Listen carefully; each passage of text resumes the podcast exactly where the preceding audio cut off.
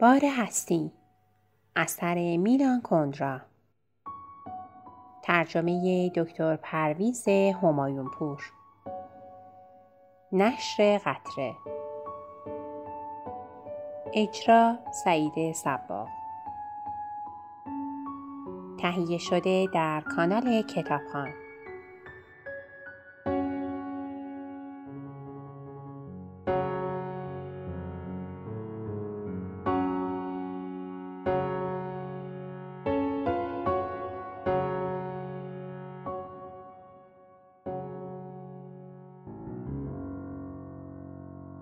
سابینا بعد از اینکه چهار سال را در ژنو گذراند در پاریس مقیم شد ولی هنوز نتوانسته بود غم خیش را به دست فراموشی سپرد.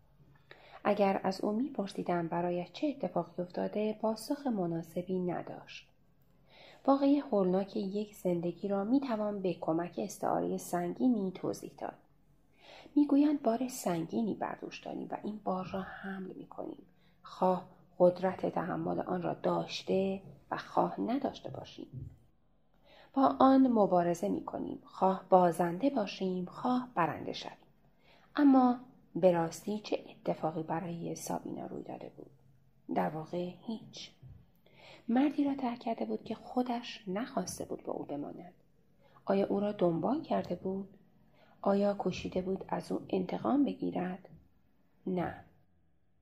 او دست به هیچ کاری نزده بود. واقعی هولناک زندگی سابینا فاجعه سنگینی نبود بلکه آرزه ای بود که از سبکی ناشی می‌شد. آنچه بر شانه های او فرو بار سنگینی نبود بلکه سبکی تحمل ناپذیر هستی بود. تا به حال لحظات خیانت او را به هیجان می آورد و از تصور راه جدیدی برایش باز می شد و از ماجرای همیشه تازه خیانت که در پایان سفر انتظارش را می‌کشید احساس شعف می‌کرد. اما اگر سفر پایان میپذیرفت واقعا چه اتفاقی روی می‌داد؟ می‌توان به پدر و مادر به همسر به عشق و به وطن خیانت کرد. اما زمانی که دیگر نه پدر و مادر نه شوهر نه عشقی و نه وطنی باقی بماند به چه چیز می‌توان خیانت کرد؟ سابینا در اطراف خود احساس خلا می‌کرد. و اگر این خلا غایت تمام خیانتهایش بود آنگاه چه می‌شد؟ او تا کنون از این غایت مکتوم آگاهی نداشت و این قابل درک است. غایتی که دنبال می کنیم همیشه پوشیده است. دختر جوانی که دلش می‌خواهد شوهر کند میل به چیزی دارد که برایش کاملا ناشناخته است. مرد جوانی که با شدت تمام برای دستیابی به شهرت تلاش می کند هیچ تصور واقعی از ماهیت شهرت در سر ندارد. آنچه به رفتار و کردار ما معنا میبخشد همیشه برای ما ناشناخته است. سابینا نیز نمی‌داند چه هدف و غایتی در پشت اشتیاق او به خیانت نفته است. سبکی تحمل ناپذیر هستی را می توان غایت و هدف پنداشت؟ از وقتی که ژنو را ترک کرده به این غایت و هدف خیلی نزدیک شده است. از اقامت او در پاریس سه سال می گذشت که نامه ای از بوهم دریافت کرد. نامه را پسر توما فرستاده بود. او اسم سابینا را شنیده و چون نزدیکترین دوست پدرش بود نشانیش را به دست آورده و برایش نامه فرستاده بود. او خبر مرگ توما و ترزا را به سابینا داد.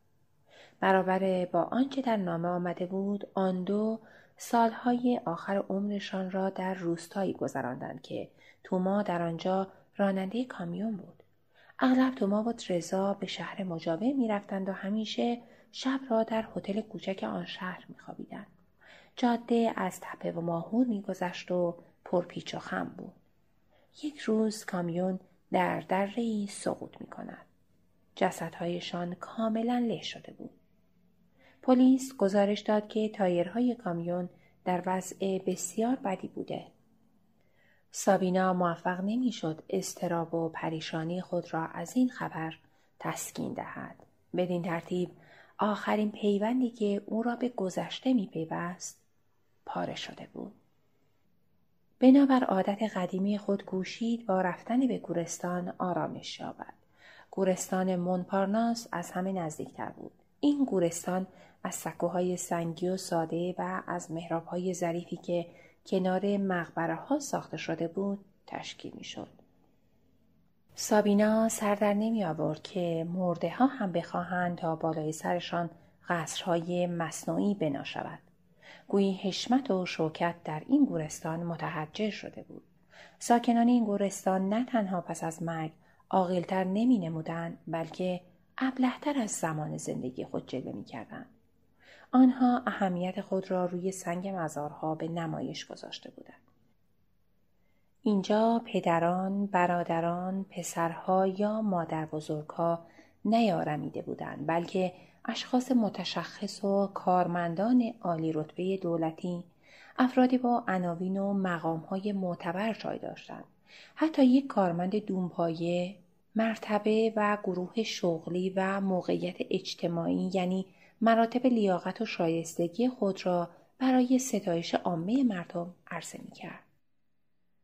سابینا در یکی از معبرهای گورستان میگذشت که متوجه شد کمی دورتر جنازه ای را به خاک می سپارند. مسئول تشریفات کفن و دفت گلهای زیادی در بغل داشت که میان نزدیکان و دوستان متوفا پخش می‌کرد و به هر نفر یک گل می‌داد آنها بایستی چندین مزار را دور می‌زدند تا به گودالی که سنگ قبر روی آن نبود برسند. او خم شد و دید گودال خیلی عمیق است. گل را رها کرد و گل چرخ زنان روی تابوت افتاد. مزارهایی با این عمق در بوهم وجود نداشت. در پاریس مزارها به اندازه ارتفاع خانه ها عمیق است. چشمش به سنگ مزار افتاد که در کنار گودال انتظار می‌کشید این سنگ او را شدیدا ترساند و با شتاب به خانه بازگشت. او سراسر روز به این سنگ میاندیشید. چرا او آنقدر ترسیده بود؟ به خود این پاسخ را داد. اگر مزاری با سنگ پوشیده شود هرگز مرده نمی‌تواند از آن بیرون بیاید. اما مرده در هر حال از مزارش خارج نخواهد شد. بنابراین چه فرق می کند که زیر خاک رس خفته باشد یا زیر سنگ؟ البته که فرق می کند اگر مزار با سنگ پوشیده باشد بدین معناست که نمی‌خواهند مرده بازگردد. سنگ سنگین به او می‌گوید همانجا که هستی بمان. سابینا مزار پدرش را به یاد آورد. روی تابود خاک رس ریخته بودند. روی این خاک گل می یک درخت افرا ریشه هایش را به سوی تابود می و می توان گفت که مرده از طریق این گل ها و ریشه ها از مزارش بیرون می آید. اگر پدرش زیر یک سنگ به خاک سپرده شده بود هرگز نمی توانست پس از مرگش با او صحبت کند. هرگز نتوانسته بود از برگ درخت صدایش را بشنود که او را میبخشد گورستانی که توما و ترزا در آن آرمیده بودند به چه شباهت داشت. یک بار دیگر آنان را به خاطر آورد. بعضی اوقات به شهر مجاور می‌رفتند و شب را در هتل میگذراندند. این قسمت نامه توجهش را جلب کرد چون نشان می‌داد که آنها خوشبخت بودند. توما را گویی که یکی از تابلوهای نقاشیش را تصور کند باز می‌دید. در جلوی طرح دونجوان مانند یک دکور ساختگی که نقاش سادلوهی کشیده باشد نقاشی شده بود. اما از یک شکاف دکور تریستان مشاهده می شود. توما همچون تریستان مرده بود نه به صورت دونجوان پدر و مادر سابینا در ظرف یک هفته مرده بودند. ولی توما و ترزا در یک لحظه ناگهان دلش خواست در کنار فرانس باشد. وقتی با او از گردشهایش در گورستان سخن گفته بود و فرانس گورستانها را با انبار استخوانهای خشک مرده ها و توده قلب سنگ مقایسه کرده بود آن روز شکافی از عدم درک میان آنان باز شد. اما تنها امروز در گورستان مونپارناس متوجه شد که آن روز فرانس می‌خواسته چه بگوید. متاسف شد که بیحوصله بوده است. اگر مدت زیادتری با هم میماندند شاید به تدریج کلام یکدیگر را درک می‌کردند فرهنگ کلام آنها مانند عاشقان بسیار محبوب به یکدیگر نزدیک می‌شد و به مرور موسیقی هر یک در موسیقی دیگری میآمیخت. اما اکنون خیلی دیر شده بود. آری خیلی دیر است و سابینا می‌داند که در پاریس نخواهد ماند دورتر خواهد رفت و باز هم دورتر زیرا اگر اینجا میمرد زیر یک سنگ به خاک سپرده می‌شد و زنی که نمی‌تواند در یک جا آرام بگیرد فکر توقف همیشگی در راه را تحمل نمی کند. تمام دوستان فرانس چگونگی رابطه او با ماریکلود را می دانستند و همه از رابطه او با شاگرد اینکیش باخبر بودند. اما از سرگذشت سابینا هیچ کس اطلاع نداشت. فرانس در اشتباه بود که فکر می کرد ماریکلود درباره سابینا با دوستان خود حرف می زند. سابینا زن قشنگی بود و ماریکلود نمی‌خواست که دیگران بتوانند در ذهن خیش چهره آن دو را با هم مقایسه کنند. فرانس از ترس فاش شدن رازش هرگز از سابینا نه پرده نقاشی و نه تر و نه حتی عکسش را خواسته بود. بدین ترتیب سابینا از زندگی او ناپدید شد. فرانس دلپذیرترین سال عمرش را با سابینا گذرانده بود بدون آنکه اثر محسوسی از او باقی بماند. این موضوع سبب می شد که وفادار ماندن برایش مطبوعتر باشد. وقتی تنها در اتاق هستند بعضی اوقات دوست جوانش سر از کتاب بر می دارد و با نگاهی پرسنده به او خیره می شود و می پرسد به چی فکر می کنی؟ فرانس در صندلی دستدار خود فرو رفته و چشمهایش را به سقف دوخته است. نمی‌داند چه پاسخ دهد مسلما او به سابینا میاندیشد. وقتی در یکی از نشریات علمی مقاله چاپ می کند شاگردش نخستین خواننده اوست و می‌خواهد درباره آن با وی گفتگو کند. اما فرانس به آنچه سابینا درباره آن می‌گفت میاندیشد. هر کاری که می کند به خاطر سابینا است و به گونه است که مورد پسند او واقع شود. این بیوفایی بسیار بیازاری است که به فرانس اختصاص دارد و هرگز نمی‌تواند موجب ناراحتی شاگرد عینکی او شود. علاقه و احترام فوقالعاده او به سابینا بیش از آنکه جنبه عاشقانه داشته باشد ماهیتی روحانی دارد علاوه فرانس که مجذوب این حالت است فکر می کند که دوست جوانش را هم سابینا برای او فرستاده است بنابراین میان عشق زمینی و عشق آسمانی او پیوستگی کاملی وجود دارد و اگر قسمت زیادی از عشق آسمانی ازامن غیرقابل وصف و نامفهوم است اما عشق زمینی او بر پایه تفاهم و درک واقعی قرار دارد. دختر دانشجو خیلی جوانتر از سابینا است. آهنگ های موسیقی زندگیش به تازگی ساخته شده و او با حقشناسی مایه هایی را که از فرانس می‌گیرد با آن میآموزد. راهپیمایی بزرگ فرانس از اعتقادات او نیز سرچشمه می‌گیرد.